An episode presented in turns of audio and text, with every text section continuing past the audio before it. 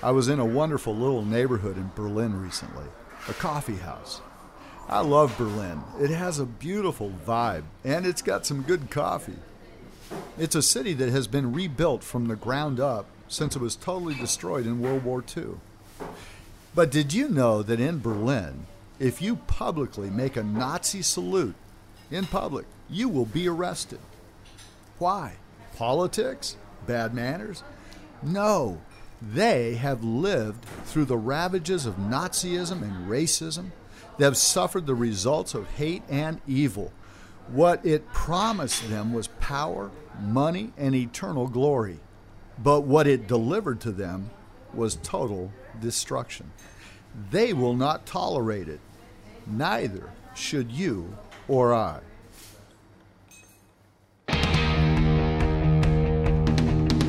It's Brave Men with Paul Louis Cole. Wisdom and courage for the journey. Brave Men starts now. This is Brave Men, episode number two of 1000. Wisdom and courage for the man who wants to live life in full. I was sickened this week, as I'm sure you were, as videos filled the internet of men marching with torches, shouting Nazi slogans like blood and soil and the Jews will not replace us. It ended, tragically, in the death of a beautiful young lady and two policemen. I cried with others as I watched last year a young man who was shot and killed by officers responding to a call that seemed so unjust. Earlier this year, my heart was broken as peace officers in the city where I live were shot and killed. It was terrible. I was heartbroken. Judy and I prayed for the victims and their families. We prayed for police that have such difficult and demanding jobs. We prayed for little children that lost their moms and dads. We were stunned, but perhaps we were not surprised. As followers of Jesus Christ, we cannot be silent. We must not be unaware. This is our reality. This is our season also. Racism is from the pit of hell, and our response must be from heaven.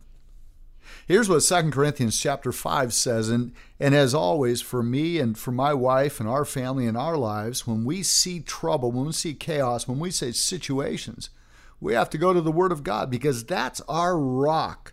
That's the place that helps us maintain a standard. Here's what 2 Corinthians chapter 5 says, starting with verse 17. And Paul is talking about how when we become a follower of Christ, we're a new creation.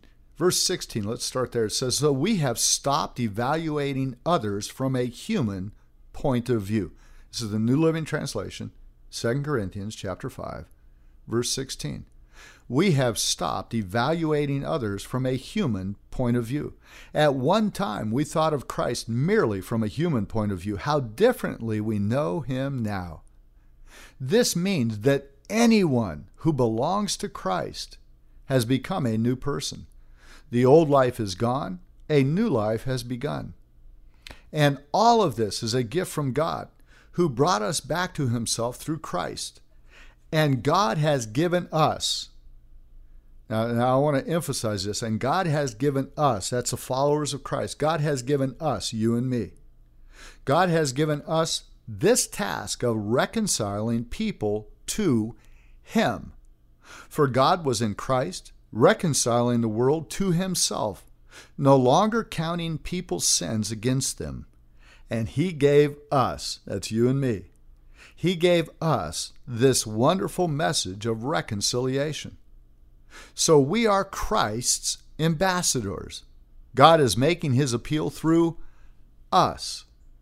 I mean, think about this. You, you are probably the only Bible that anybody around you will ever read. You're it. You're the one they know who speaks for Christ. Verse 20, 2 Corinthians chapter 5. So we speak for Christ when we plead, come back to God.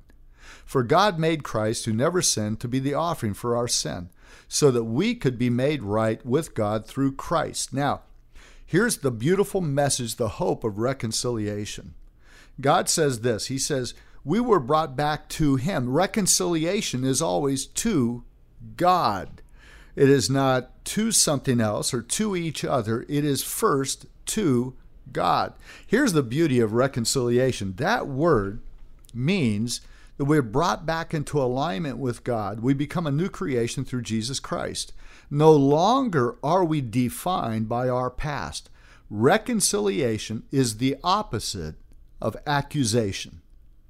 When you study the words, and that's for people a lot smarter than me, when you study the words out, accusation and reconciliation are diametrically opposed. They're exactly opposite. So, what God's saying is when you're in Christ, I'll no longer count those things against you. You are reconciled to God. You see, reconciliation will not happen outside of the grace of Jesus Christ. Only grace can replace law.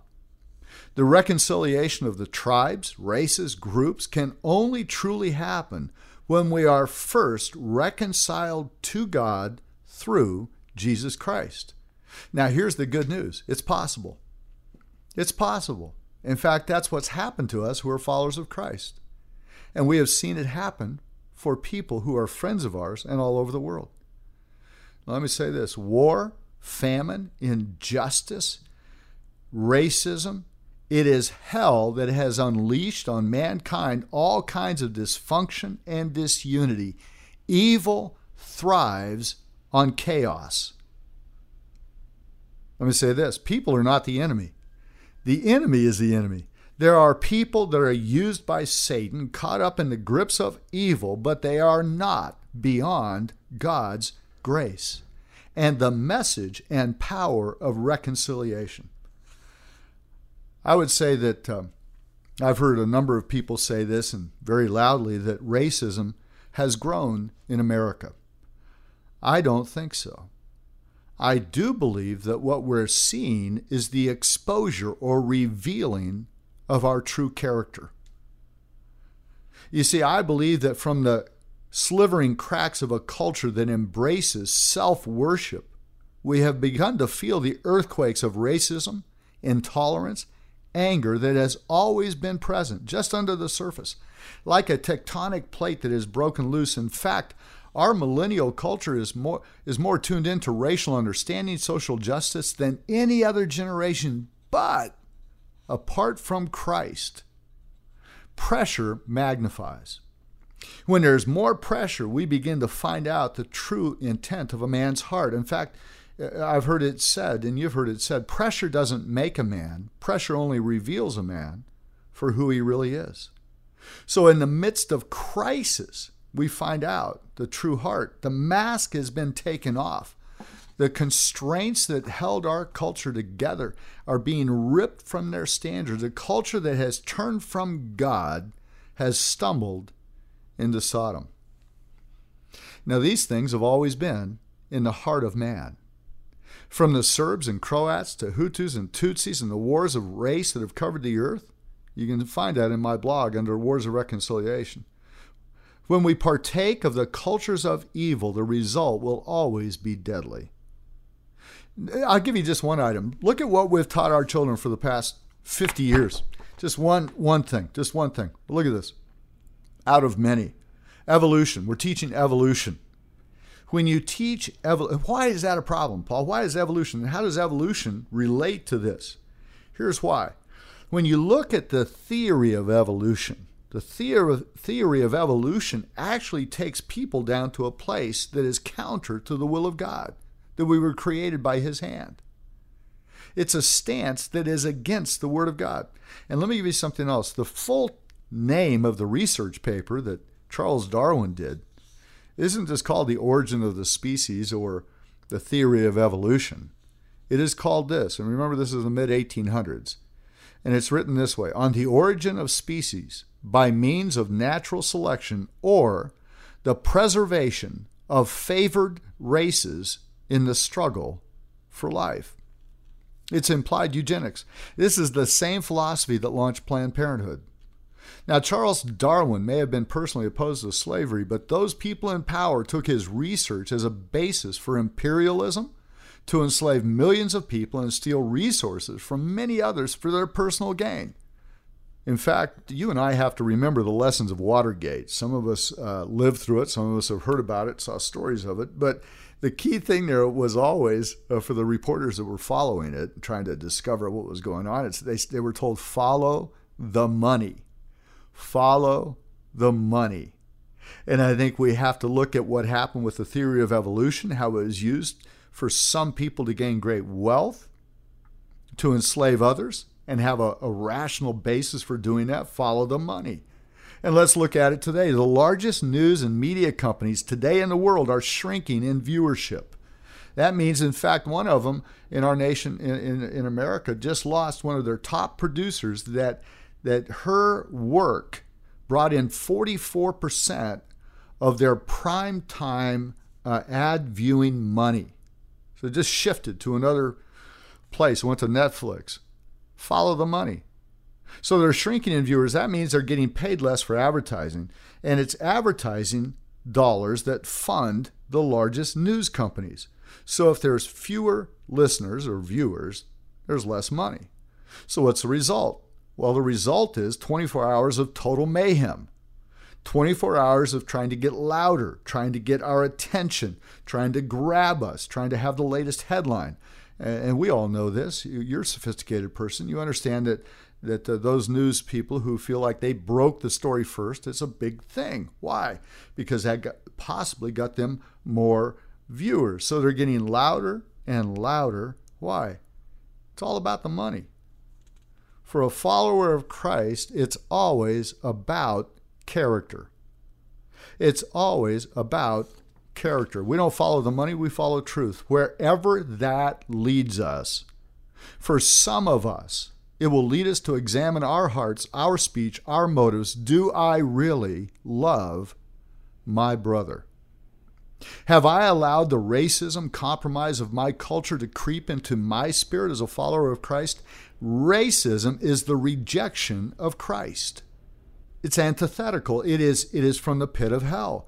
You can make the Bible say anything you wanted to if you edit it. You can take the words out of context, you can move them around. I remember a classmate in college. He used the Bible. He was from South Africa, and he used the Bible to prove why apartheid was right.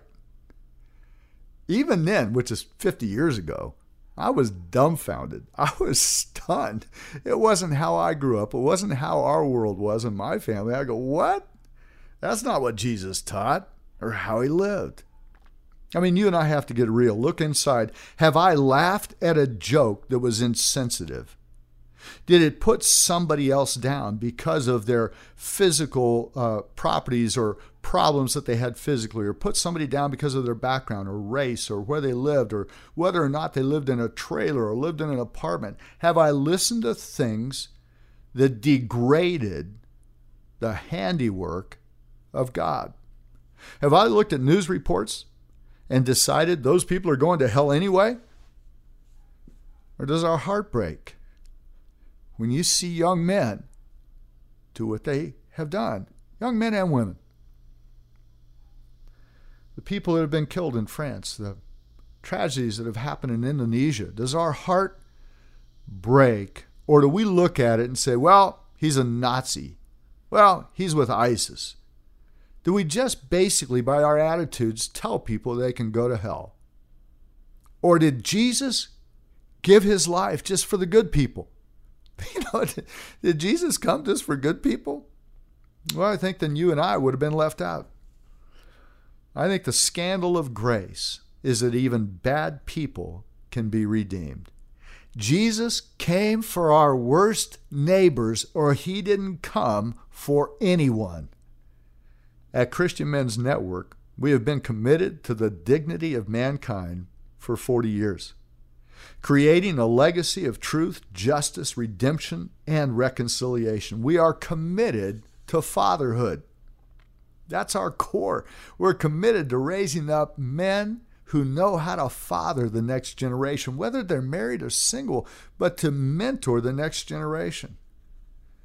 See, I, I believe those young men that are marching those young women that are protesting, wherever that may be in the world. I believe those who are protesting and espousing hate, I think they were taught that. I think somebody showed them that. I think they were mentored into that. In fact, let me ask you this When's the last time you saw the story of a 50 year old suicide bomber? You don't see them. You see uh, the, the recent attack in France was an 18 year old in a van that in Barcelona, 18 year old in a van that killed some people. The attacks in France, young people. Why? Because older guys are mentoring them and taking their dysfunction and their disenfranchisement and their their uh, their anger and the thing inside them that says, I was made for more than this, and they're channeling it into hate and evil. And the followers of Jesus Christ need to speak up and say, No, there's a better way. It's older men teaching young men. And young men have always paid the price for the vanity of older men. The dynamic tensions and mounting pressures of philosophical differences have revealed the true heart of man. And the true heart of man needs a Savior. I mean, I've watched public officials just pour on each other disrespect and and Wall Street, and I use that, there's a lot of good people there, but the selfish indulgences of people in authority and then the shouting lunatics that are online every day. Seems like we've lost our way and intolerance has arrived with a crash as tolerance lost its footing. The expected result of a God is a private thing are these cultural shifts. Mutual respect has been lost, law has killed love, and brother has abandoned brother. See, we are at our core selfish. We want what we want. That's the foundation for most divorces, whether in marriage, business, politics, or ministry. My friend Steve Arterburn has a great program on the internet. He's a tremendous writer, author, and psychologist. He said the number one issue that women ask him about is the narcissism of men. In other words, selfishness, why they're so self centered. The answer to all of this is only one, and that's Jesus. In the hearts of men, on every street, in every heart, People that choose to decide that love will win whatever the cost. And we, the followers of Jesus Christ, must not be silent. We must speak up. And that means to have the courage to run for your school board, to speak about it, to, to make things known that we are not going to tolerate this, but here's what we're about. It's not just about being against something, it's being for something. We are for hope in Jesus Christ. We are for a better way. We are for people picking their lives up, getting rid of addictions, getting set free of the things that bind them. Jesus came, he said, the first thing he said, I came to set the captives free. And we have a lot of people, the anger in their lives is because they've been captured by hate. The Word of God has to be our center point. We must love, help, give, comfort, make wrongs right, protect others, love people, and be the balm of Gilead to a hurting world. Martin Luther King Jr. said, Violence is immoral, as it thrives on hatred rather than love. My father, Dr. Ed Cole, I can remember him. I've got a beautiful picture of him standing with pastors in the 50s, black pastors in the city in San Bruno, California, to protest city laws that were that were going against him as a youngster. I remember traveling with my family through the South, and uh, we were hungry. We we're just little kids, and we're walking up to a restaurant.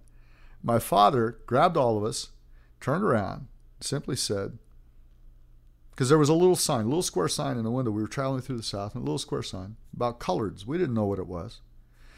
But my dad turned around and said, No, we're not eating there. If they are not welcome, then we're not welcome. That's how I grew up. That was my paradigm.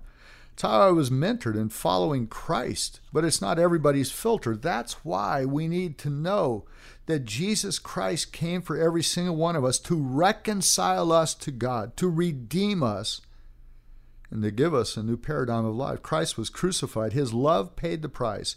It is not our job to crucify others, but to love others. Isaiah chapter 1 gives us a clear path to navigate these problems. Isaiah chapter 1 says this Learn to do good, seek justice, help the oppressed, defend the cause of orphans, fight for the rights of widows. My response as a follower of Jesus Christ is very clear. It says this in 2 Chronicles 7:14. If my people who are called by my name will humble themselves and pray and seek my face and turn from their wicked ways, I will hear from heaven and will forgive their sins and restore their land.